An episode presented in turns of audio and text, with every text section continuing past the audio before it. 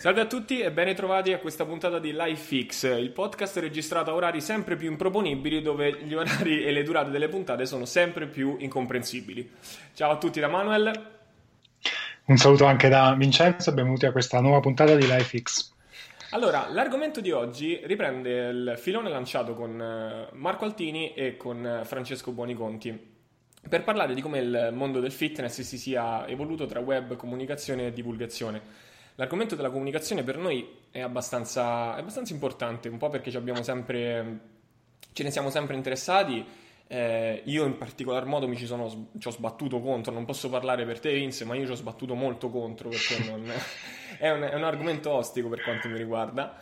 E, e quindi cercheremo di di, abbiamo, ne abbiamo affrontata dal lato dei nutrizionisti. Con Francesco ne abbiamo parlato tanto lato nutrizionale di quello che è il caos a cui si trova davanti un paziente e anche il caos dal punto di vista informativo che ha davanti un professionista che cerca di formarsi, di scegliere quelle che sono le, mm, le fonti da cui attingere. E abbiamo introdotto il concetto di eh, dieta mediatica che è un pochino quello che sarà un, un, credo un leitmotiv che ritornerà abbastanza spesso perché poi fa molto parte di questo nostro modo di essere estremamente selezionatori no? dal principio di Pareto in poi è una tendenza che ci portiamo dietro da, da una vita e quindi approfondiremo questi, questi argomenti oggi. Okay. Credo che eh, questo che hai detto tu, il principio di, di Pareto, appunto, cioè il, fare il, po- il poco con, con, tanto, dove, quello giusto, non mi sto confondendo con altro. Eh, l'80-20, l'80-20. L'80-20, sì.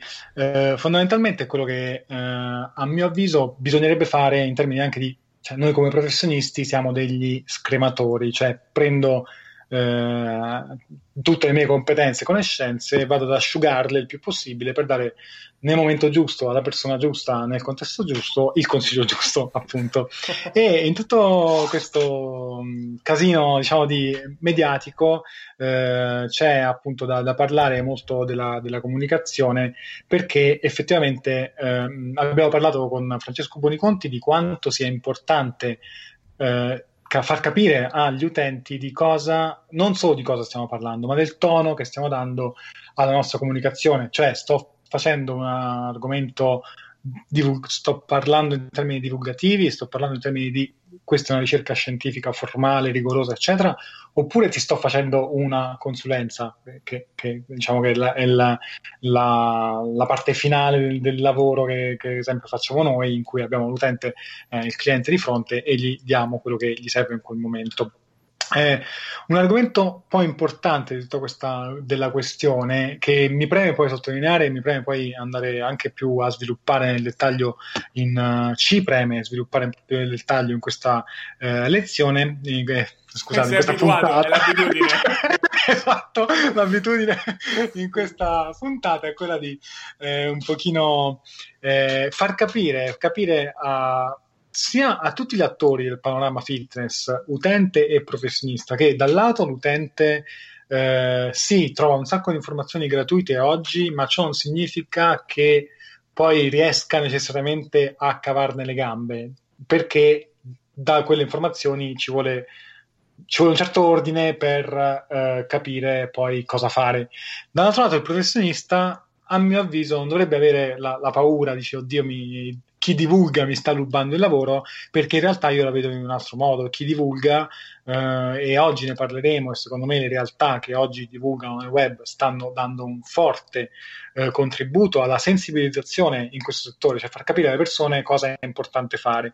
E non stanno rubando il lavoro a chi eh, fa di mestiere il per, per, esempio il personal trainer, l'osteopata o il nutrizionista, eccetera, ma lo stanno facendo evolvere semplicemente. Cioè è un lavoro più di andare a scremare eh, tutte le informazioni che vengono date, andarle a dare con un processo metodologico, quindi organizzato, e far capire alla persona ciò che gli serve e ciò che invece ehm, magari lasciare un po' per strada che non gli serve.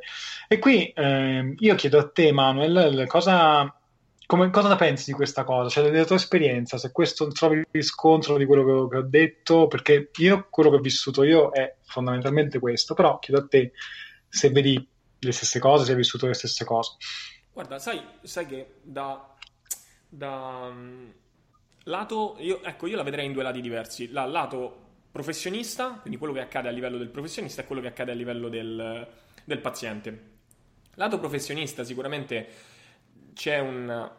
A, a, volte ci sono delle motivazioni nobili che ti portano a dire ok, mi scaglio in un certo senso contro una fonte di informazione e a volte ci sono delle motivazioni che possono essere anche semplice invidia.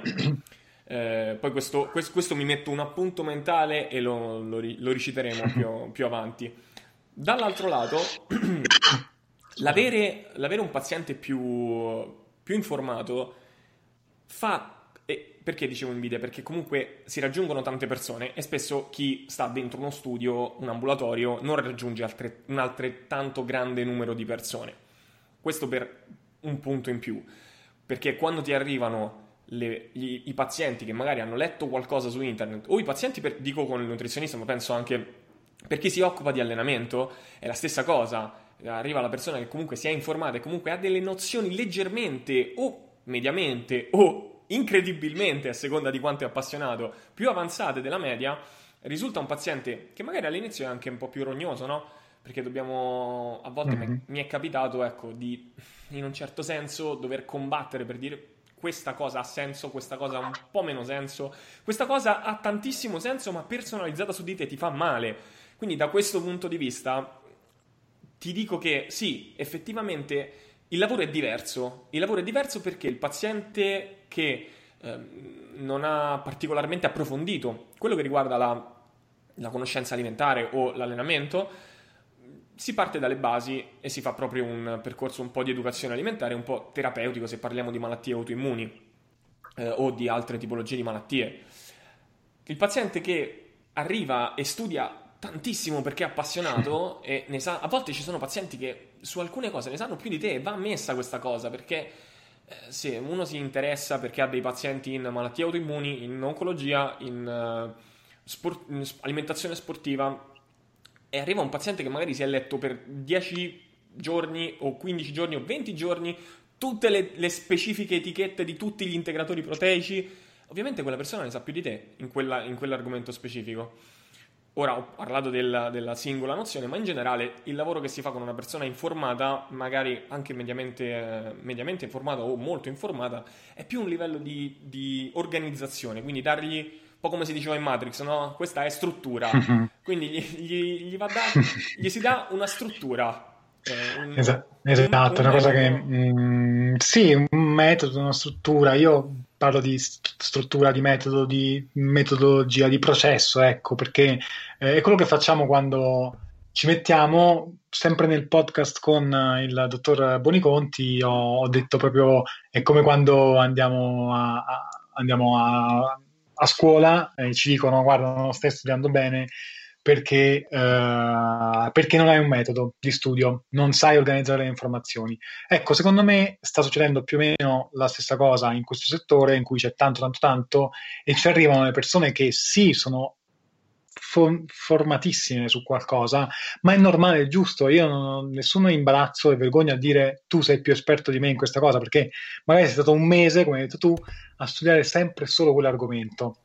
E ciò non vuol dire però che quella persona sia capace poi di tirarne qualcosa di pratico, di utile, di concreto e mm-hmm. soprattutto di applicarselo a se stesso perché ovviamente l'occhio del professionista, l'occhio di qualcuno, oppure non per forza il professionista che lavora giorno per giorno sul campo, ma anche di qualcuno che ha una visione globale, è proprio quello di dire guarda, in tutto il caos che c'è, secondo me ti servono questi due o tre consigli, questi altri li devi buttare, questi altri li devi eh, ritardare per qualche altro momento, che significa un vero e proprio lavoro di... Ehm, di organizzazione delle informazioni, esattamente come, come, si fa quando appunto si, fa un, si organizza un corso, si organizza eh, appunto il proprio programma di studio, qualsiasi cosa si faccia eh, a livello di appunto anche dall'altro lato, cioè il formatore è colui che si mette, parte dalle basi e, e arriva via via fino a un livello più avanzato. Eh, lo stesso dovrebbe fare il professionista, e lo fa, e lo stesso l'utente dovrebbe accorgersi che eh, non, cioè, gli manca proprio quella parte, non riesce a mettere insieme e organizzare eh, le informazioni per ottenere qualcosa di, di, di, utile per lui. Guarda che effettivamente parlare di, di rimettere in ordine le, le, informazioni è difficile anche dal lato, dico nostro, ma di chiunque si occupi di, di formazione, no? Perché nel momento in cui poi si va a, a fornire un'informazione e si ha un minimo di coscienza, tendenzialmente ci si scontrerà sempre con la necessità di dover avere un, ling- un, linguaggio di un certo tipo, perché sai che quello che stai mettendo lato ehm, pubblicazione, ecco, lato pubblico, secondo me e secondo gli altri avrà un, infa- un, avrà un, un impatto. Avrà un infarto, è bruttissimo. Avrà un impatto. avrà, avrà, un impatto. Quindi eh, tu devi, tu come persona che fa che si occupa anche di comunicazione, se da un lato sì, noi predichiamo, noi professionisti predichiamo il fatto di sì, informatevi, creiamoci una base, ehm, dall'altro lato ci si deve preoccupare chi fornisce informazioni in coscienza di essere sì in grado di raggiungere tante persone e allo stesso tempo di fornire ehm, informazioni scientificamente validate, che è quello che dicevamo con Francesco, la difficoltà sta, sta tra il coniugare il linguaggio marketing con un linguaggio prettamente troppo scientifico con, ecco, in, un, in una sintesi che non sono tesi e antitesi, sono due tesi e quindi farle mhm. confluire in, una, in, una, in un modus, in un modus operandi di, di forma, fornire informazioni che sia agibile, raggiungibile da tutti, ma allo stesso tempo accurato. Sì, sono perfettamente d'accordo che, che si debba. Mm, non lo so, io più, più che mai penso che, che oggi bisogna, bisogna proprio eh, appunto dare un, una, una, trama con cui la persona possa informarsi, nel senso che eh, non, quasi non serve più dare altre informazioni perché tanto già ci sono, pi- piuttosto dare, come dire, eh, il tronco con i rami e poi le foglie vengono costruite dalla persona che sta ad ascoltarci. Che questo... scusami, è quello che fate voi, no? Cioè tu, tu con Oxide, se non sbaglio, avete un metodo di fornire informazioni che è più o meno in, in questo esatto. senso. Eh, abbiamo proprio formalizzato un metodo per diciamo, auto, uh, auto capire un po' come eh, è il proprio livello di salute, fitness generale e cercare poi di migliorarsi sulla base di un metodo che abbia un, proce- un processo, un sistema, non so come dirlo meglio, però un sistema metodologico, possiamo dire, che eh, ti faccia mettere quelle informazioni incasellate nel modo giusto e non devo fare la dieta, ok, scopro il digiuno intermittente, faccio quello. Poi no, allenamento, devo fare l'allenamento, scopro il, l'HIT e faccio quello. Poi no, devo fare anche eh, lo yoga, faccio quello e, e, e, faccio yoga seduta da 30 minuti, eccetera, eccetera. E quindi eh, fondamentalmente mh, questa cosa la ritengo molto molto importante anche perché ci ho basato diciamo così anche la, la realtà che, ho, che, sto portando avanti quindi eh, mi, mi interessa appunto saperne anche, sapere anche la tua visione su questo, su questo come la pensassi fondamentalmente credo che la strutturazione credo che la strutturazione come, come ti dicevo io prima alla fine quando ti rivolgi dipende tutto dal target no? io mh, quello che dicevo all'inizio è proprio il fatto che eh, io poi ci ho sbattuto tanto con questa cosa della, eh, della comunicazione e sono, ci, ho, ci ho, combattuto fino a rendermi conto io non, non, ho un tipo di linguaggio, io per come sono fatto io, non, non sono quel tipo di comunicatore che può eh, arrivare al grande pubblico perché, con, lo, con lo scritto, no? Perché non è quello che riesco a fare quello che siete riusciti a fare voi è stata una, una formalizzazione di, un, di, una cosa a cui, io, per esempio, io non ero riuscito perché avete dato una forma a te che sei super complicato se uno ti mm-hmm. parla eh, perché sei un nerd, no? Tu sei un nerd alla fine, lo si può dire tranquillamente. Giusto, giustissimo. Sì. Però, però, sei riuscito a dare una forma ehm, metodologica per l'appunto e proprio su queste note eh, vorrei introdurre chi di divulgazione nel fitness ha creato praticamente un, un impero conosciutissimo.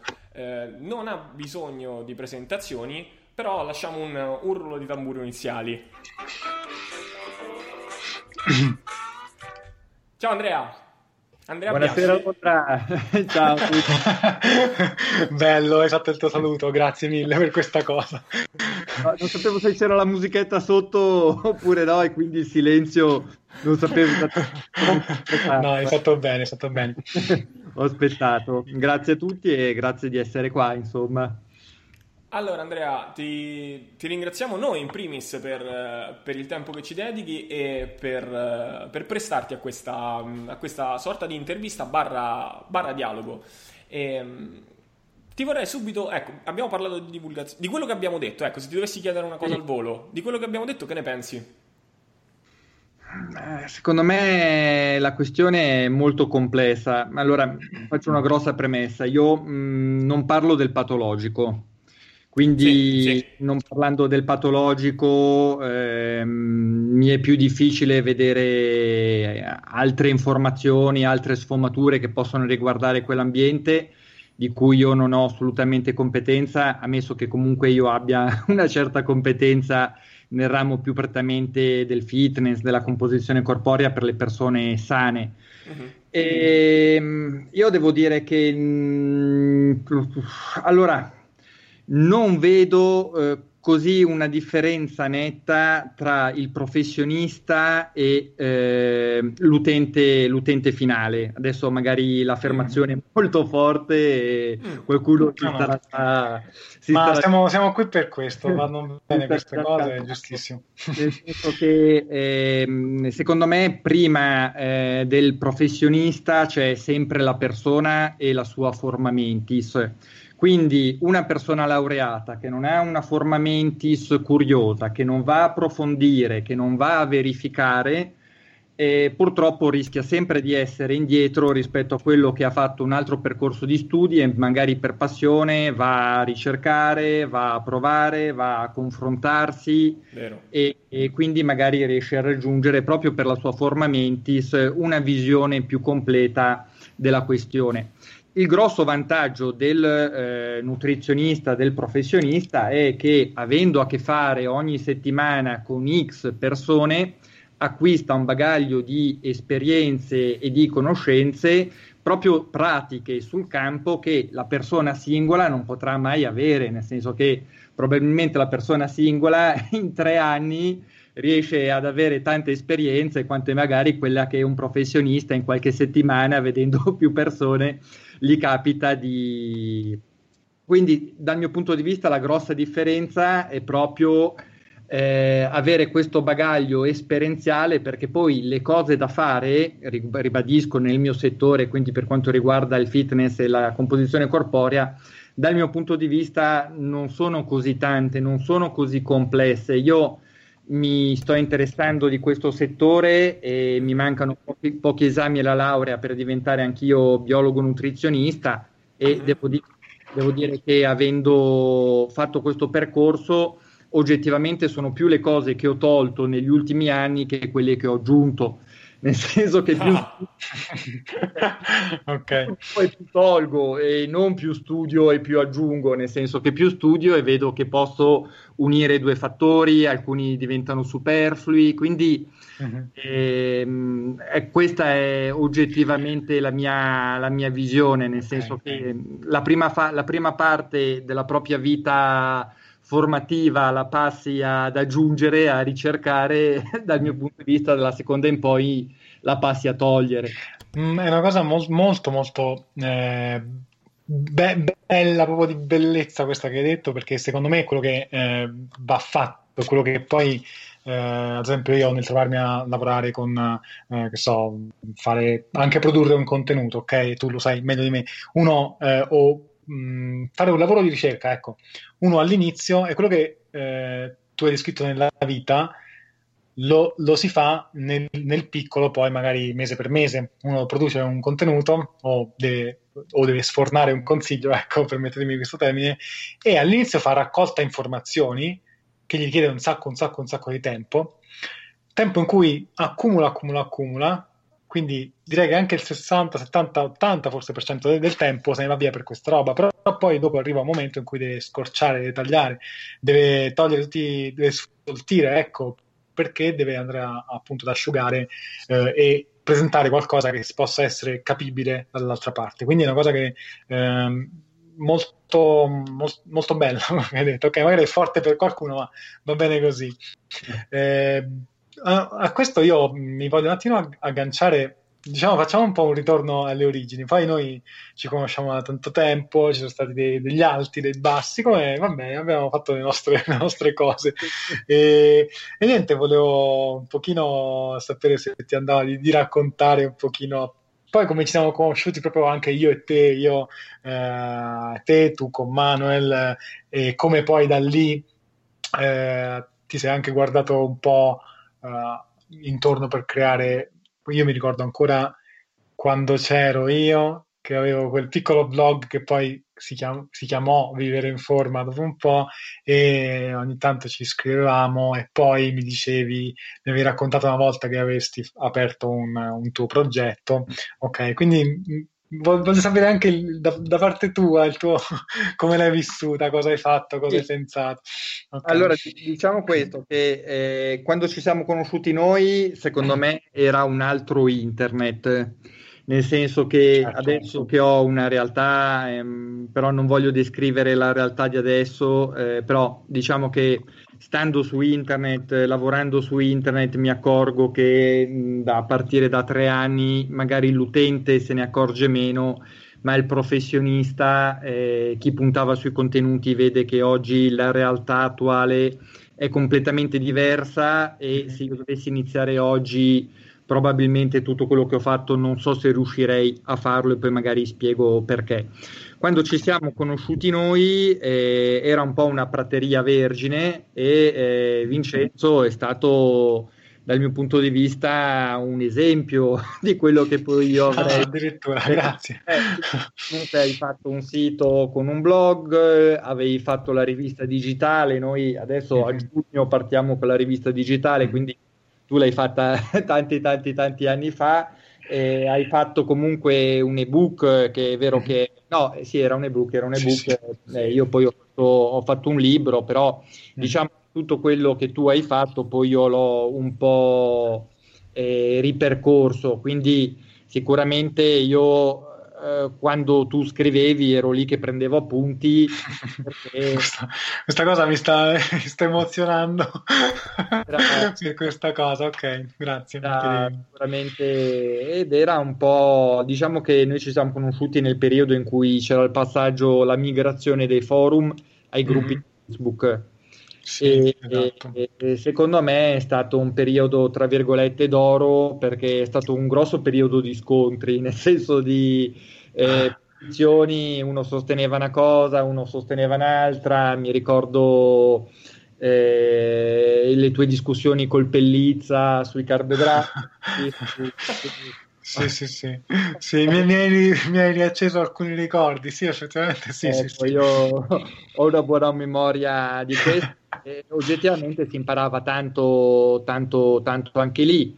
Quindi, nel senso, a un certo punto io mi sono reso conto che sul fitness eh, non c'era una realtà forte, soprattutto che portasse dei contenuti di, di qualità eh, forte nel senso che riuscisse ad avere un volume di fuoco eh, di un certo tipo, perché per esempio Vivere in Forma sicuramente faceva degli ottimi articoli, ma fare un articolo ogni X è quasi come non farlo, nel senso che oggi i siti più grossi sfornano dai 18 articoli a settimana in su quindi ci, vuole, ci vuole una redazione, ci vuole un certo budget per la redazione.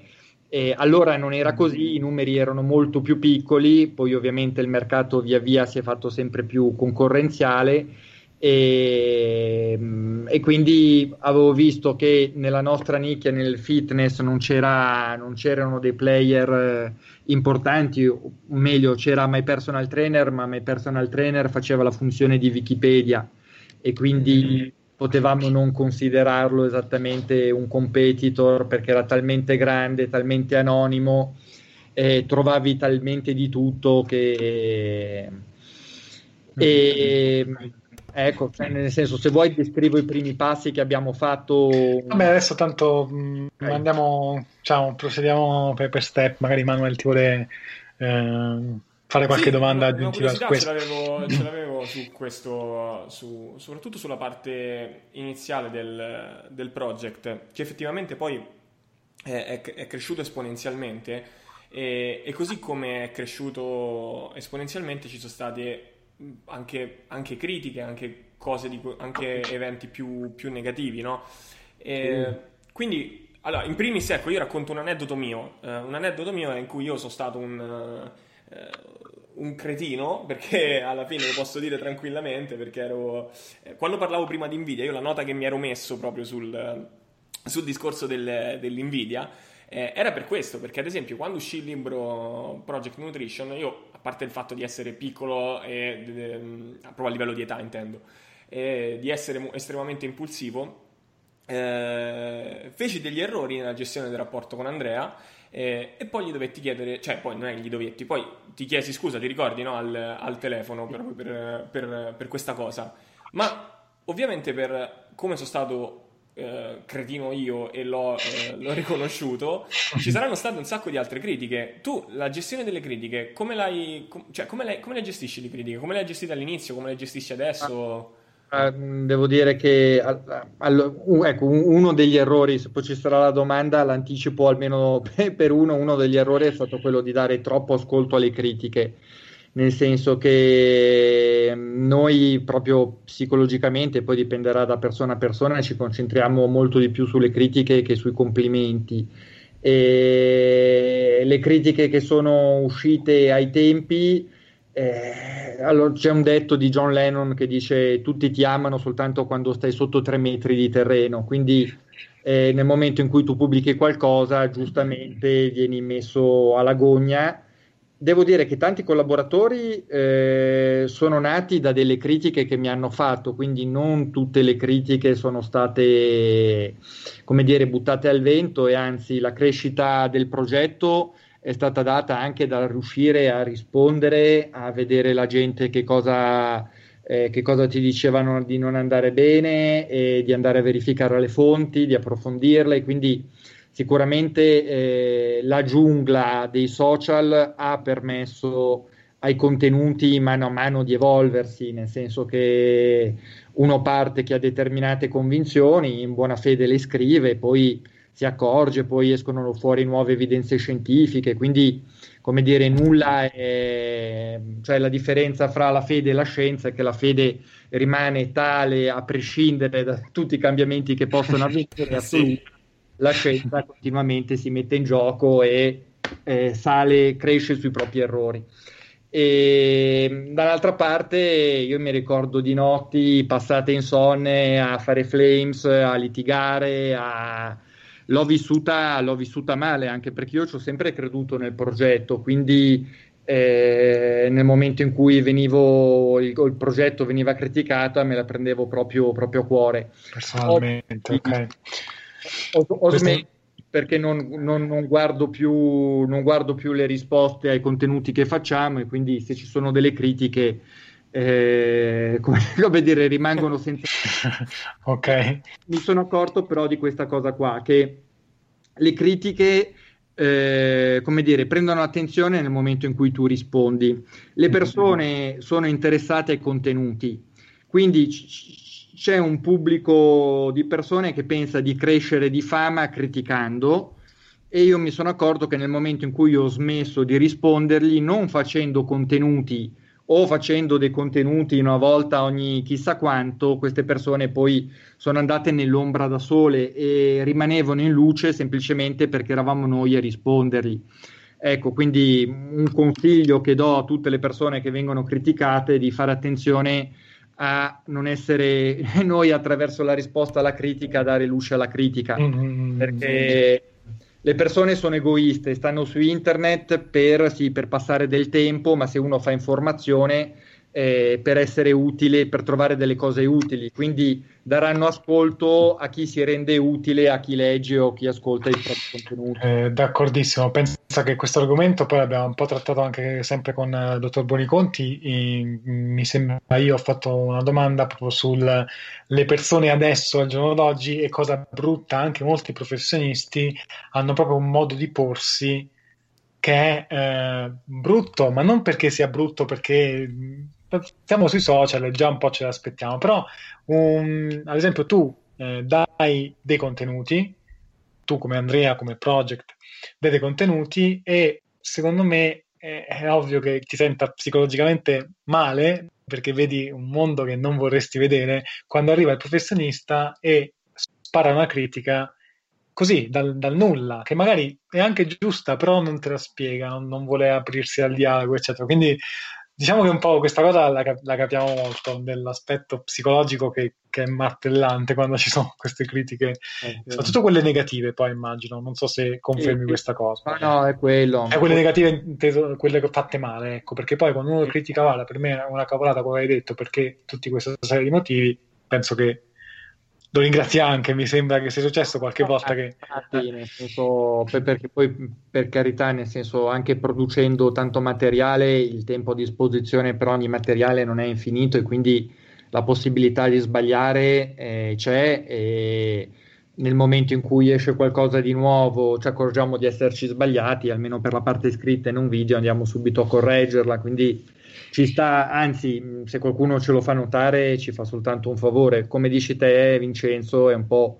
uno come si pone, perché se ti fa la critica e parte con un attacco personale, magari la parte dei contenuti tendi a vederla meno e quindi certo. eh, ti infervori certo, subito. Certo, certo. Eh, io ti volevo, ri, ri, riabboniamoci la, l'animo, togliamoci il pensiero delle critiche, volevo chiederti una cosa un po' più proprio imprenditoriale de, del project. Cioè, eh, noi tutti sappiamo, almeno io so, e anche Manuel penso che sappia, che il project è nato come una diciamo, piattaforma di divulgazione, se non va bene come termine, correggere pure, eh, gratuita, con contenuti gratuiti all'inizio. Cioè, in realtà anche adesso ha tanti contenuti gratuiti. Eh, però c'era una curiosità su quell'aspetto di fare qualche contenuto che potesse portare quindi una monetizzazione. Cioè, quando è che ti sei accorto, che ti sei detto la tipica cosa nel, dell'imprenditore che si dice: Ah, quindi qualcosa di buono lo sto facendo, magari le persone pagherebbero per qualcosa di un po' più eh, organizzato, strutturato, eh, riorganizzato come un libro, appunto. E già la domanda che avevo era era già partito, cioè dal 2012 o comunque ancora prima, mi sembra che avessi questa l'idea del project in, in sé. Sì, ma allora io oppure oh, ok, l'aspetto di appunto questo qua di, di, mettere comunque contenuti a più alto lavoro, valore, quindi che, giusto che fossero pagati, se era già nata prima che nascesse il project o insieme alla nascita del project, oppure se poi ci avete pensato successivamente. È una curiosità che ho sempre avuto. Ma allora, guarda, nel senso, io non ho messo sul project per volontariato, quindi eh, l'idea di guadagnarci c'è sempre, c'è sempre stata. E, allora, diciamo che io avevo mh, mm, l'idea di guadagnare attraverso delle pubblicazioni e attraverso della formazione, e queste qui erano le mie due idee originarie con cui avrei pensato di, di, poter guadagnare col project, però non sapevo se sarebbero state poi realmente queste, quello che sapevo è che se noi avessimo preso visibilità assieme all'autorità in qualche modo avremmo guadagnato. Mm-hmm. e ancora oggi con altri progetti la penso ancora un po' così, magari non, non monetizzano ma se incominciano a essere seguite da migliaia e migliaia di persone se le persone che ti seguono non ti seguono perché metti il ragazzo muscoloso, la bella ragazza, ma perché metti certi contenuti che richiedono fatica e quindi la persona ti dà fiducia nel spenderla, eh, la visibilità più l'autorità eh, in qualche modo, in qualche forma la riesce a monetizzare. Ecco, quindi okay. questo, questo, è stato, questa è stata l'idea. Secondo te, parlando proprio di, di questo, no? del, del, del, punto forte, quali sono state le cose che sono, che sono piaciute di più all'inizio? Perché con, con Francesco parliamo tanto di, di, linguaggio, di comunicazione, di coerenza riguardo all'espressione di un progetto. Eh, secondo te qual è stato il, il, tuo punto forte? Ecco? Il tuo come quello del project poi, eh, intendo ovviamente. Allora, guarda, nel senso, io non voglio spegnere eh, gli ardori, però mh, secondo me la, la, la, la, grossa forza è stata che eh, non c'era nessuno, o meglio, c'era Vivere in Forma, c'erano altre realtà, c'era il sito del Life, eh, Row Training, ma erano tutti, tutti dei, piccoli, dei piccoli siti che non avevano un volume di fuoco di un certo tipo. Quindi io penso che probabilmente un'altra persona che avesse creato gli stessi contenuti, gli stessi video, perché noi siamo partiti associando agli articoli anche i video e sette anni fa quasi nessuno faceva video. Questo ci ha dato secondo me una marcia, una marcia in più perché le persone potevano fruire dell'articolo sia leggendolo che ascoltandolo. E non sono così convinto che abbia prevalso la qualità che abbia prevalso chissà che caratteristica. Credo che la prima caratteristica sia stata la costanza. Adesso non mi ricordo più chi diceva che la costanza conta più del talento. Uh-huh. E oggettivamente a oggi ci troviamo quasi 2000 articoli, eh, ci troviamo una decina di video fatti a settimana, eh, ci troviamo un certo volume di pubblicazioni che ci permettono poi io spero sia di qualità, ma non sta al papà o alla mamma. Eh, quindi io spero che siano di qualità, ma diciamo che producendo un certo volume eh, eh, riusciamo a sortire un certo risultato. Vedo dei competitor che magari tra i professionisti non sono anche sconosciuti, ma in realtà fanno molte più visualizzazioni di noi, con una qualità dal mio punto di vista molto, molto più bassa, eppure producendo di più riescono a raggiungere più persone. Ecco, quindi nel mio caso, non avendo una nicchia verticale, perché tu più sei verticale su un argomento e più ti puoi permettere di produrre poco. Quindi se io mi voglio specializzare in un determinato tipo di dieta, in una determinata problematica, in un determinato bisogno, non, ho, non devo fare, anzi, se pubblico cose che non c'entrano, esco fuori target e mi faccio più male che bene.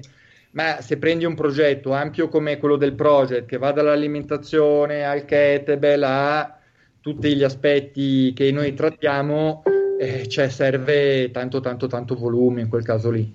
No, è vero, è vero. Però, però ti dico, guarda, se non altro un, un'analisi dall'esterno è stata sì la costanza, però effettivamente anche quello che anche l'organizzazione, cioè tu hai fa- l'hai detto prima, no? Hai fatto una cosa, eh, hai, hai, creato un progetto eh, con, con, un'idea in testa di quello che sarebbe stato. Io mi ricordo anche un, un bellissimo post di, di Paolo, mm. eh, che, dove ti faceva un complimento che poi è stato eh, perfettamente rispecchiato, no? Quello che diceva, mm, Dio, era già qualche anno fa, però in pratica diceva mh, mm, il fatto che tu avessi un, una visione e che sapevi programmare le cose, cioè questo succederà in quest'anno, poi in quest'altro anno faremo quest'altra cosa.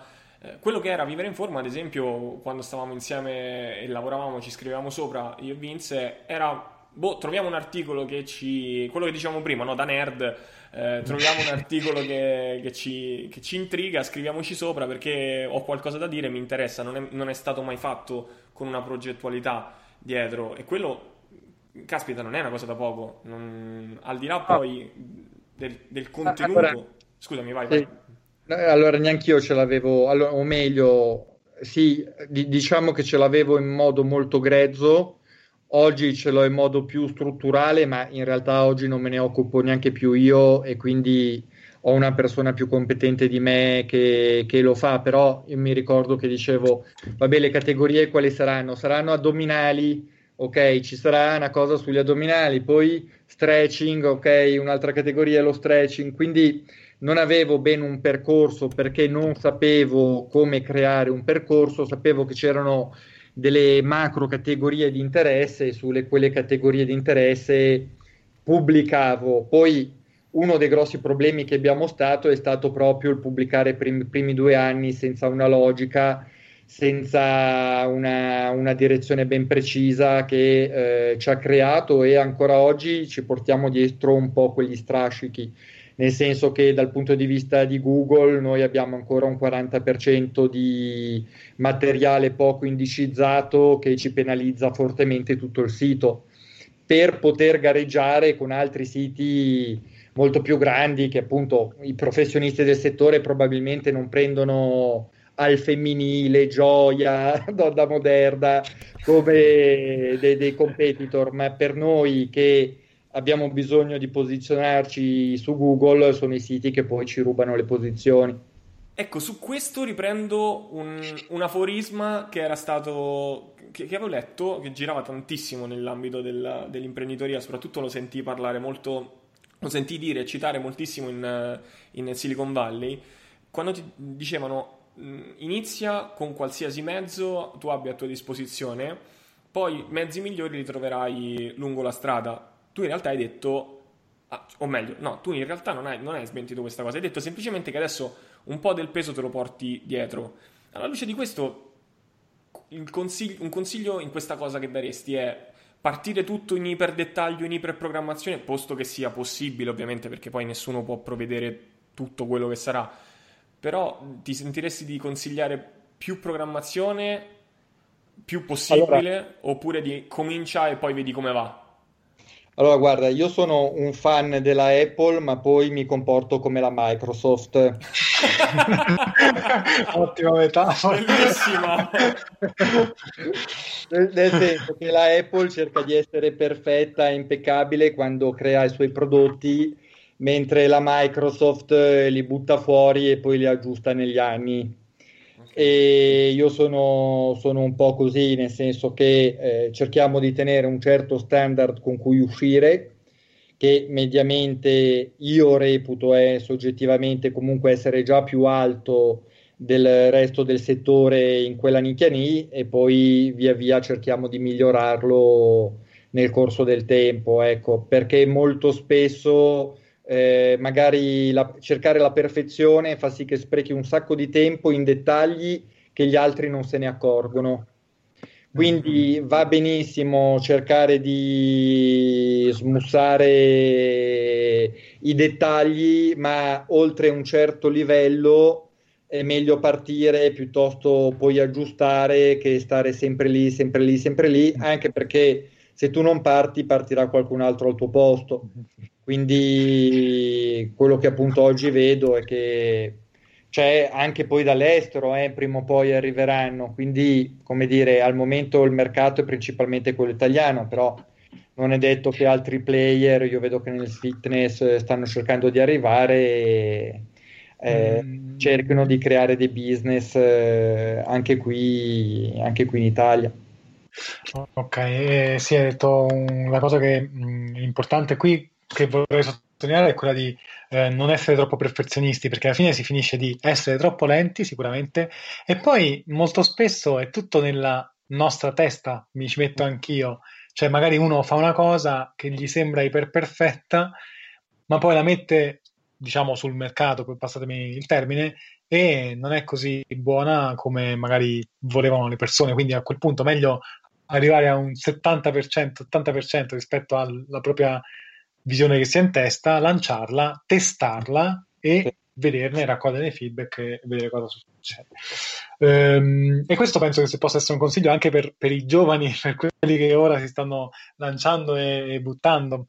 Eh, e sul discorso giovani, a me, mi, a me viene in testa una, una eh, considerazione. Tu, come Andrea e come project, eh, hai, sei riuscito anche un po' possiamo dire, Emanuele, anche eh, Francesco Boniconti ha fatto praticamente un lavoro molto simile su due settori differenti di, eh, come dire, procacciare, di fare scouting di eh, giovani talenti fondamentalmente, persone che magari avevano poca voce ma molto talento a cui tu hai, appunto hai potuto dar voce eh, e ehm, sei riuscito a, a, creare una bella eh, risonanza. Ti volevo chiedere come come vai a cioè, come fai a capire, ok, questa persona la voglio, voglio che, che faccia qualcosa per me, anche fosse sola, un solo contributo per intenderci, c'è qualcosa che... Come il, il, tuo modus? ecco. ah, il mio modus è di utilizzare il mio giudizio, purtroppo non posso dirti... Eh, mm-hmm. io le, le cose che valuto è che la persona sia più competente di me, perché mhm. nel senso io mi reputo abbastanza competente, ma occupandomi di 10.000 cose non potrò mai essere realmente competente come uno che fa principalmente solo quella roba lì. Quindi, come dire, ehm, principalmente io non cerco il tuttologo, ma cerco quello specializzato. Quindi, essendo specializzato, mi aspetto che sicuramente abbia un altro livello e un'altra ampiezza sui contenuti che tratta eh, guardo che abbia. Io sono una persona estremamente pigra, quindi mi annoio dopo tre secondi. se la persona riesce a suscitare il mio interesse oltre quei tre secondi, lo reputo già un buon eh, di aver superato una buona prova e poi guardo che sia costante perché purtroppo nel mio percorso ho conosciuto tantissime persone magari anche valide ma incapaci poi di produrre in continuazione del materiale di qualità e oggi secondo me eh, servono un po' tutte e due queste caratteristiche serve sia la qualità che la quantità soltanto la quantità non basta, ma molto spesso anche solo la qualità, almeno che non sei in una nicchia, nicchia, nicchia, nicchia, fa fatica. La, la persona deve avere la caratteristica di avere sia qualità che quantità. Mm-hmm. Di produzione, eh, quantità di riuscire a creare contenuti. Chiaro, chiaro, il discorso della, della costanza poi che, che facevi ah. prima. Eh. Eh, a proposito della, della, produzione poi di, di materiale, tu hai, de, vorrei parlare del primo libro, no? eh, sì. in cui hai riunito un sacco di professionisti, eh, e, cioè hai riunito un po' di professionisti, poi cioè, che cosa è successo? Ci racconti un po' come hai pensato dalle origini alla vendita, come l'hai organizzata, come l'hai scritto, se c'è stato un, un modo particolare? Allora, guarda, nel senso, all'epoca eh, c'erano diverse realtà e a me faceva piacere cercare di raggruppare all'interno del libro un po' quelle che io consideravo le realtà emergenti più importanti, anche perché appunto il web era abbastanza vergine e quindi eh, non c'erano, cioè mi piaceva mettere in luce e ho chiesto, perché se poi eh, se andiamo della ventina di autori del project, se andiamo a vedere quante pagine hanno fatto rispetto a quante ne ho fatte io, non raggiungono neanche il 10%, quindi molto spesso si tratta di 3-4 pagine per ogni autore. Però mh, mm, mi faceva piacere avere all'interno eh, le realtà che allora potevano essere, potevano essere interessanti per chi dopo aver letto il libro voleva continuare ad approfondire i contenuti e proseguire sul web con delle fonti che secondo me valeva la pena di, valeva la pena di avere. E dopodiché ehm, io ho pensato che ehm, il web stava iniziando a offrire veramente di tutto e di più e mancava però la capacità di condensare in un libro tantissimi concetti in poche righe. E quindi ho detto ma probabilmente nel senso prendere questo che è un intero capitolo e riuscire a metterlo in una pagina e mezza è sicuramente, ovviamente poi, come dire, il professionista dovrà andare a approfondire e non gli basta quella pagina e mezza, però se io non dico nel 20 ci metto l'80, però riesco a fare un lavoro in cui condenso, credo di avere solo una qualità io che è quella della sintesi. Ecco, la mia maggiore qualità è la capacità di sintesi, quindi di riuscire a prendere eh, il, mh, mm, argomenti e riuscire a sintetizzarli in poche righe. Ed è un po' quello che ho cercato di fare con questo libro, dopodiché quando è uscito io non mi sarei mai aspettato il successo che poi negli anni ha avuto, quindi eh, me lo sono autoprodotto, lo portavo io alle poste e quindi ogni mattina prendevo la macchina, andavo e facevo tutto, cioè la casa di mia mamma era diventata un po' il posto dove eh, di... eh, buttare libri e poi da lì invece l'idea è, cioè nel senso mi sono reso conto che c'erano dei collaboratori che erano in grado di fare più o meno la stessa cosa quindi prendere tanto materiale, condensarlo per far diventare quel libro lì un po' il punto di riferimento della sua nicchia uh-huh. e dall'auto, dall'autoproduzione del libro che mi ero fatto ho aperto un'azienda, ecco, poi è diventato, c'è stato questo passaggio. Sì, che poi è, era stata proprio quella, quella la, il, il, il, nuce della discordia quando io mi comportai da, da scemo e poi mi scusai proprio sul, su questa cosa del, del primo libro. E il fatto che tu abbia, abbia detto la, la un po' il fatto no, scusate, che... aspetta, parentesi, ragazzi, io non ne so niente, sappiatelo. no, tu non c'entri, no, no, no, è una cosa che... non me lo ricordo neanche io, tanto... esatto. Ah, vabbè, praticamente, allora lo ripeto così lo, lo, sentono tutti, praticamente quello che era successo è, è che io ehm, mi ero lasciato da mi ero lasciato prendere da sto cacchio di sentimento che era la, l'invidia pura quel, a quel tempo perché volevo ehm, era, era, c'eravamo appena scannati con te Vince praticamente in quel periodo ah, ok ok e, mm-hmm. e quindi era uscito praticamente subito dopo questo libro eh, e io praticamente me l'ero presa male nel gruppo, nel gruppo VIF, poi nel gruppo, in quello che era il gruppo VIF all'epoca, e ebbi una sfuriata dicendo eh, ma hanno pubblicato un libro di nutrizione poi lui non ci ha scritto niente dentro a quel libro e ha fatto scrivere tutti gli altri che era, era classicamente una, una, reazione da ragazzino invidioso e ci sta come cosa. E, e poi c'è stati anzi in realtà, in realtà no te, sì lo chiamai io chiamai Andrea un, anche tempo dopo mesi dopo di questa cosa e mi ci scusai poi a, a voce. Quindi era questo, il, era questo quello che era successo. Okay. e, sì sì però se uno va a vedere appunto nel senso ogni capitolo che le persone hanno scritto, poi c'è l'autore, c'è anche Vincenzo tra gli autori, appunto se vai a vedere quanto hanno scritto in realtà, ma tutt'oggi se vai a leggere gli articoli del project, comunque devo dire che se su 2000 articoli, un 800 articoli saranno miei, quindi nel senso io credo di avere la capacità di riuscire a produrre tanto tanto tanto materiale sì, avrò, sì. avrò un 500-600 video miei su YouTube, quindi...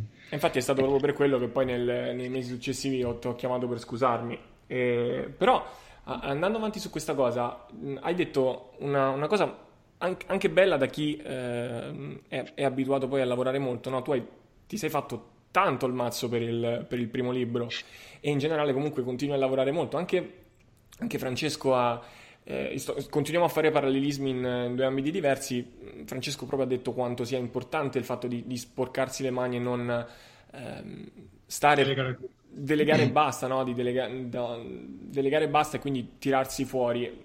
Tu come la vedi in questo senso? Posto che comunque con quei fatti hai già risposto raccontando quelle cose prima, ma allora, guarda, nel senso è che a me piace, quindi nel senso io sogno sempre un giorno dove non dovrò restare dietro alle scartoffie burocratiche e poter permettere di fare solo contenuti, ecco, nel senso spero di passare la mia pensione a scrivere articoli, a fare video perché a me fondamentalmente piace, quindi come dire, forse anzi dovrei dedicarmi meno tempo a fare quello e fare più altre cose che magari sono più importanti ma che mi piacciono meno. Quindi ho avuto la fortuna di, come dire, di prendermi come peso qualcosa che in realtà mi piace. Ecco. Non, eh, da, dal punto di vista c'è un detto che dice guida con l'esempio. Quindi è logico che nel momento in cui devi chiedere le cose agli altri, un conto è chiederlelo, un conto è mostrare che anche tu lo fai, magari lo fai più di loro e quindi anche per l'altro che poi ti deve seguire l'esempio diventa la prima forma di apprendimento e di fiducia in quello che gli stai dicendo. Certo, e, ehm, su questa cosa poi ora ti facciamo qualche altra domanda a curiosità perché poi ne avremo milioni, potremo stare qui penso fino a domattina ma come sera magari evitiamo esatto fatto. E, ehm, su questo discorso, diciamo che quindi sbattersi per la propria azienda è molto importante. Io, io mi ci ritrovo nel senso che a, a, me dicono molto: no, dovresti delegare di più, dovresti fare meno cose, ma in realtà penso che poi vedere poi con gli occhi quello che succede, eh, gli utenti cosa dicono, sia il primo, il mm. primo strumento di formazione penso, per un imprenditore che stare proprio nel campo, ecco. Mm. E, ehm, prima ha detto una cosa, mi collego, espando un po' il discorso perché mi, son, mi collego a una cosa che hai detto prima, cioè non so, hai detto qualcosa del genere, parafraso, non so se adesso riuscirei a fare le stesse cose. E qui mh, mm, mi viene in mente perché noi, eh, io eh, vedo tanti, Manuel anche perché facciamo tutta la parte anche formativa con la, la, la scuola di, di, Francesco che abbiamo citato prima, ehm, di professionisti che un po' si lanciano certe volte, voglio aprire un'attività e portarla a successo, è la frase tipica, ok? Eh, io ti chiedo a te, se tu avessi proprio di fronte un professionista che dice io eh, Andrea, voglio aprire la mia attività nel fitness e portarla a successo, come hai fatto tu, ok? Eh, tu cosa gli diresti? Guarda, lascia stare, è meglio che ti fai assumere, fai altro, oppure gli daresti già qualche consiglio? E, appunto questi consigli quali, che, quali sarebbero? Ecco. Allora, nel senso, anche qui non voglio essere de- demotivante.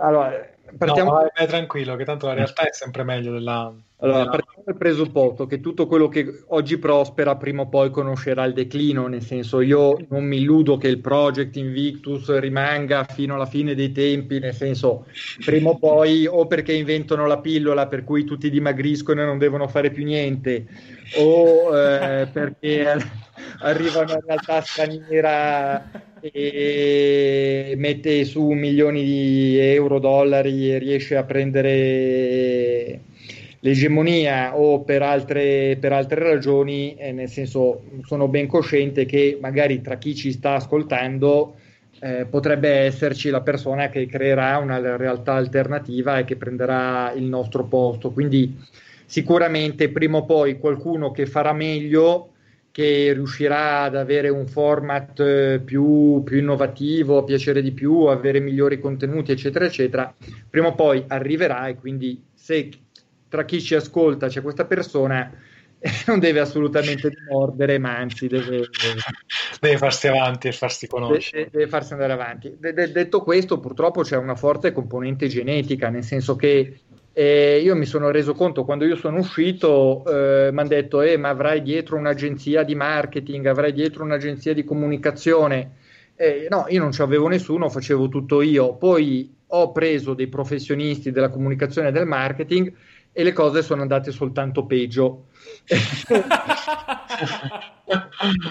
Tant'è... Puoi spiegare perché questa cosa mi ha incuriosito molto? Sì, infatti anch'io ti avevo chiesto di, di chiedere. Eh, nel senso, allora, fondamentalmente perché secondo me eh, c'è una grossa parte innata e spontanea. Okay. Senso, la comunicazione sul web eh, premia molto la spontaneità e premia molto come sei. E invece quelli che si occupano di comunicazione, di marketing, ti dicono le leggi del marketing, della comunicazione, vogliono che eh, poi magari non conoscono neanche bene il prodotto come lo conosci te, non conoscono neanche bene l'ambiente come lo conosci te. Quindi eh, tu ti sei fatto conoscere con una certa faccia e nel momento in cui deleghi questa parte agli esperti, e questi magari applicano la stessa formula che applicano in un altro settore, che applicano in un altro prodotto, che e poi magari su 50 casi che loro fanno, tre hanno successo e portano ai loro clienti il case study. 47 che invece sono state delle ciofeche, eh, tra cui magari ci sei proprio te. Quindi io a un certo punto ho iniziato a girare tra gli esperti eh, finché non, eh, non, mi sono accorto che non volevo più avere a che fare con gli esperti. Per esempio, oggi ho lasciato i social a una ragazza che non ne sa niente, ma oggettivamente mi trovo meglio con lei okay. con quelli che si vendevano. Poi magari sono stato sfigato io, eh, però devo dire che ho preso anche nomi importanti. Cioè, nomi che si rivendono nell'ambiente come importanti. Ecco, sì, hanno fatto perdere naturalità, possiamo dire. Le, le, si, ti hanno troppo schematizzato e quindi hai ah, perso sì. naturalità. Sì, okay. cioè, secondo me non arrivavano, cioè nel senso io, sen- cioè, io mi medesimo molto con i miei clienti, quindi quando gli vendo il prodotto è come se lo stessi vendendo a me stesso secondo me per una parte del pubblico eh, questa cosa arriva perché comunque è sincera perché nel senso se io faccio un prodotto faccio un prodotto che io acquisterei e quindi ti dico perché lo acquisterei eh, l'agenzia invece ti vende il prodotto seguendo le sue indicazioni seguendo i suoi bias seguendo le sue cose poi non dico che tutte siano così eh. ci saranno sicuramente delle agenzie che ti fanno fare il salto di qualità Devo dire che avendone conosciute diverse, guardando poi retroscena, mi sono abbastanza disilluso, ecco. Ok. okay. Ok, e in realtà l'ultima domanda che volevo farti e poi andiamo in chiusura, una parte già hai risposto perché comunque hai parlato di errori eh, che hai fatto e infatti la, la, domanda poi l'avevi anticipata, ti avremmo chiesto eh, consigli da dare riguardo chi voglia avviarsi in generale, ecco, una parte sul lato fitness, nutrizionale, una parte anche sul lato proprio imprenditoriale. Mm. E sì. magari degli errori che hai fatto, uno l'hai detto, ehm, o che pensi che siano errori che vedi anche negli altri eh, senza problemi, cioè qualcosa che, che, che vedi come errore e che mh, sconsiglieresti, ecco. Allora, guarda, nel senso cerco di sintetizzare perché poi eh, la lezione che per esempio noi facciamo ai nostri corsisti dura un'oretta, quindi cerco di farla in cinque minuti per la mia capacità di sintesi. Ecco. Oh, quello che noi diciamo è questo ai nostri corsisti, aspiranti e personal trainer, che tutti cercano di vendersi come il migliore, il più bravo, eh, ho un'esperienza decennale, ho, sono, ho avuto successo, eh? quindi tutti più o meno cercano di, quando cercano di venderti qualcosa, non è che ti dicono guarda acquista questa macchina ma fa schifo, ti dicono guarda questa, questa macchina che è, che è, bellissima. Allora, quello che tu hai per eh, prendere fiducia nella persona è eh, specializzarti, perché se tu non offri tutto ma offri poco, inconsciamente nella persona eh, c'è l'idea che sei specializzato su quello, perché non è che ti occupi per il personal trainer di eh, ginnastica in gravidanza, Pilates, TRX, ma fai quella cosa lì e la fai bene. Quindi il primo consiglio che do a chi ci ascolta è partite piccoli e poi eventualmente vi ampliate, ma partite piccoli perché meno è più Ecco, l'errore che invece si cerca molto spesso di fare è di prendersi 10.000 brevetti, 10.000 specializzazioni. Eh, no, guarda, io ho le doppie punte, eh sì, ho fatto il corso per le doppie punte, sono specializzato. Questo invece abbassa la percezione inconscia della qualità del servizio che potrai offrire, anche perché se io ho un problema specifico, non è che cerco uno specialista che offre 10.000 cose, cerco quello che risolve il problema specifico. Anche perché, scusa se metto questa parentesi Andrea, a livello anche di, eh, io scusa te la butto anche un po' sull'imprenditoria perché comunque ci ascoltano molti professionisti che vogliono lanciare la propria attività, voglio... comunque professionisti, io considero il libro professionista un imprenditore a tutti gli effetti perché deve fare le sue carte, le sue burocrazie, la sua fiscalità e la, il suo marketing, eccetera. Anche perché cioè, tu alla fine eh, il project ha il, il, suo modello di business um, e diciamo il fatturato lo fa da fondamentalmente l'editoria, i libri, cioè il 60%, sì. 60%. Il prodotto possiamo dire che sia uno, cioè un grosso contenitore, l'editoriale, che ha tutti i suoi libri, quindi per dire quanto le cose semplici ma ripetute e consolidate poi funzionino. Sì, sì, okay. no, no, esatto, esatto, nel senso noi non ci siamo messi a vendere, non so, integratori, che mm-hmm. forse è il business più importante nel nostro settore, proprio perché vendere integratori ci avrebbe tolto qualità agli occhi dei consumatori. Ecco, poteva essere un eventuale business, ma sarebbe stato un'estensione di linea che avrebbe rovinato poi l'azienda. E il secondo consiglio è quello di produrre materiale di valore che sia utile al cliente a cui venderai il tuo servizio, il tuo prodotto, perché comunque eh, tu puoi dire quello che vuoi, ma se già ti sei mostrato utile alla persona, allora hai già acquistato in parte fiducia. E se invece tu sono soltanto promesse, sono soltanto scritte, sono soltanto slogan, la persona non ha modo realmente di fidarsi perché è quello che tu gli dici, ma invece se tu, eh, non so, ai nostri corsisti li facciamo creare eh, dei, delle, dei piccoli dépliant, delle piccole brochure dove mettono dove si sono specializzati, le loro competenze, in modo che quello che rilasciano al loro cliente gli è già utile al cliente, il cliente quando se ne andrà a casa avrà già qualcosa di sostanziale da applicare e da mm. vedere i risultati. E la terza cosa è quella dei casi di successo, cioè nel senso se io sono un nutrizionista, se io sono un personal trainer, far vedere che quello che dico poi realmente lo faccio e quindi dei prima e dei dopo eh, agli occhi del cliente è molto molto convincente. Che c'è ecco. sostanza insomma in sì. quello che non c'è solo il e, dire. Come dire, e... sai e sai fare, sai applicare. Esatto, eh. esatto. E invece se volessi, cioè, se volessi chiederti due proprio strafalcioni che, me, che bene non fare per appunto magari quelli che si avviano adesso, quelli che hai fatto anche tu magari, i due più grossi strafalcioni che ti hanno fatto dire proprio no, mannaggia, ho sbagliato, avrei ma voluto non farlo. I più grossi strafalcioni sono state fare troppe cose, che in parte mm-hmm. purtroppo continuo a farle, quindi lo dico, ma poi eh, persevero in parte nell'errore, quindi cioè, noi abbiamo aperto veramente tanti, tanti, tanti, tanti progetti e ne avessimo fatti meno sarebbero usciti prima e, e, magari saremmo potuti passare più velocemente agli altri. Invece abbiamo iniziato a espanderci troppo e quando cerchi di fare troppe cose poi rischi, uh-huh. e, ribadisco uno slogan che ho detto prima, meno e più. Uh-huh. E l'altra, l'altra cosa, mm, magari non è esattamente un errore, però è quello di cui parlavo un po' prima. Mm, quando noi siamo partiti, i social erano degli strumenti gratuiti. Uh-huh. Quindi eh, tu pubblicavi dei contenuti di valore. Io mi ricordo che i nostri video arrivavano a 100.000 visualizzazioni Uh-huh. E quando c'è stato il cambio dell'algoritmo di Facebook, quelle 100.000 visualizzazioni si sono tramutate in 8.000 visualizzazioni. Il giorno nefasto, il giorno nefasto di Facebook.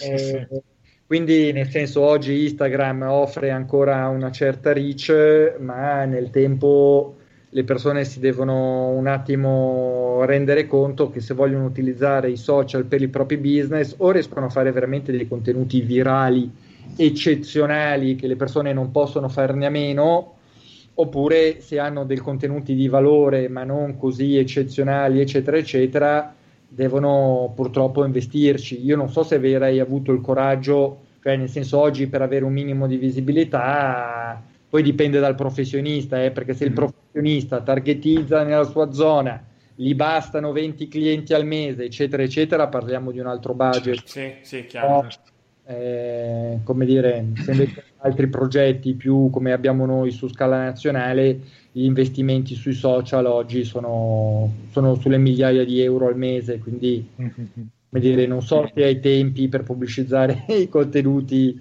neanche indicizzati su Google avrei speso cioè potevo... No, ti, ma magari ti bastavano boh, 50 centesimi al giorno su Facebook eh, che avevi fatto. Allora, eh, oggi esatto. è una realtà certo. E... Ehm, ok, comunque questo, hai fatto su questo c'è, c'è, un aneddoto, c'è, un aneddoto, carino che ra- eh, rappresentava proprio, e, e, poi chiudiamo, questa, questa cosa, no? Mi ricordo che successe questo cambio di algoritmo proprio eh, in un periodo in cui stavo studiando medicina all'Aquila e, e un mio professore mi chiese di, di fare una sorta di, di cioè che non era un mio professore, insomma un professore lì mi chiese di fare una sorta di, di collaborazione a livello divulgativo per gli studenti e gli era capitato questo articolo della, della, della ISSN che parlava delle, del bilancio calorico e, e, mi chiese di fare una serie di video che potevano spiegarlo anche a, a medici che poi ehm, potevano approfondire quella, quell'argomento. Lo, lo, proposi ad Andrea visto che tanto dovevo farli e con Andrea li pubblicammo sul... cioè anzi Andrea li pubblicò sulla pagina del project e, ehm, e io mi ricordo che è stato un inferno quel momento perché c'era il mio professore che non, non, non era per niente mm, avvezzo al discorso dei social e non capiva perché mm, allora i video non gli piacevano mai non era mai come, come volevano me li faceva rivedere 250.000 volte li rifacevo 2500 volte era una cosa, era una cosa infinita perché non andava mai bene. E, ehm, e poi non era mai soddisfatto del, del fatto che ci fu questa che era difficile che circolassero quando li condivideva lui eh, li condivideva su canali un po' più ufficiali e sembrava che ci fossero tre mi piace, quattro condivisioni. E dice ma cacchio fino a un mese fa era tutta un'altra cosa, abbiamo sbagliato tutto, la prossima volta lo rifai ancora, lo rifai... cioè è stata una cosa veramente... è stata una cosa... per fare un video di tre minuti ci volevano veramente, non mi ricordo, cioè ore e ore e ore per... comunque con questo io volevo chiudere e eh, ringraziare ancora Andrea del, del, tempo che ci ha dedicato. Grazie, Grazie a voi. Grazie, Grazie Andrea, preziosissimo. Aspetta che non ti abbiamo sentito. Ah, dicevo grazie a tutti gli ascoltatori che sono arrivati fino a qua. giusto, giusto. Giustissimo. E, e, niente, ci, come al solito ci sentiamo e ci, anzi ci sentiamo e basta, non ci vediamo alla prossima puntata. Ciao a tutti. Ciao, grazie.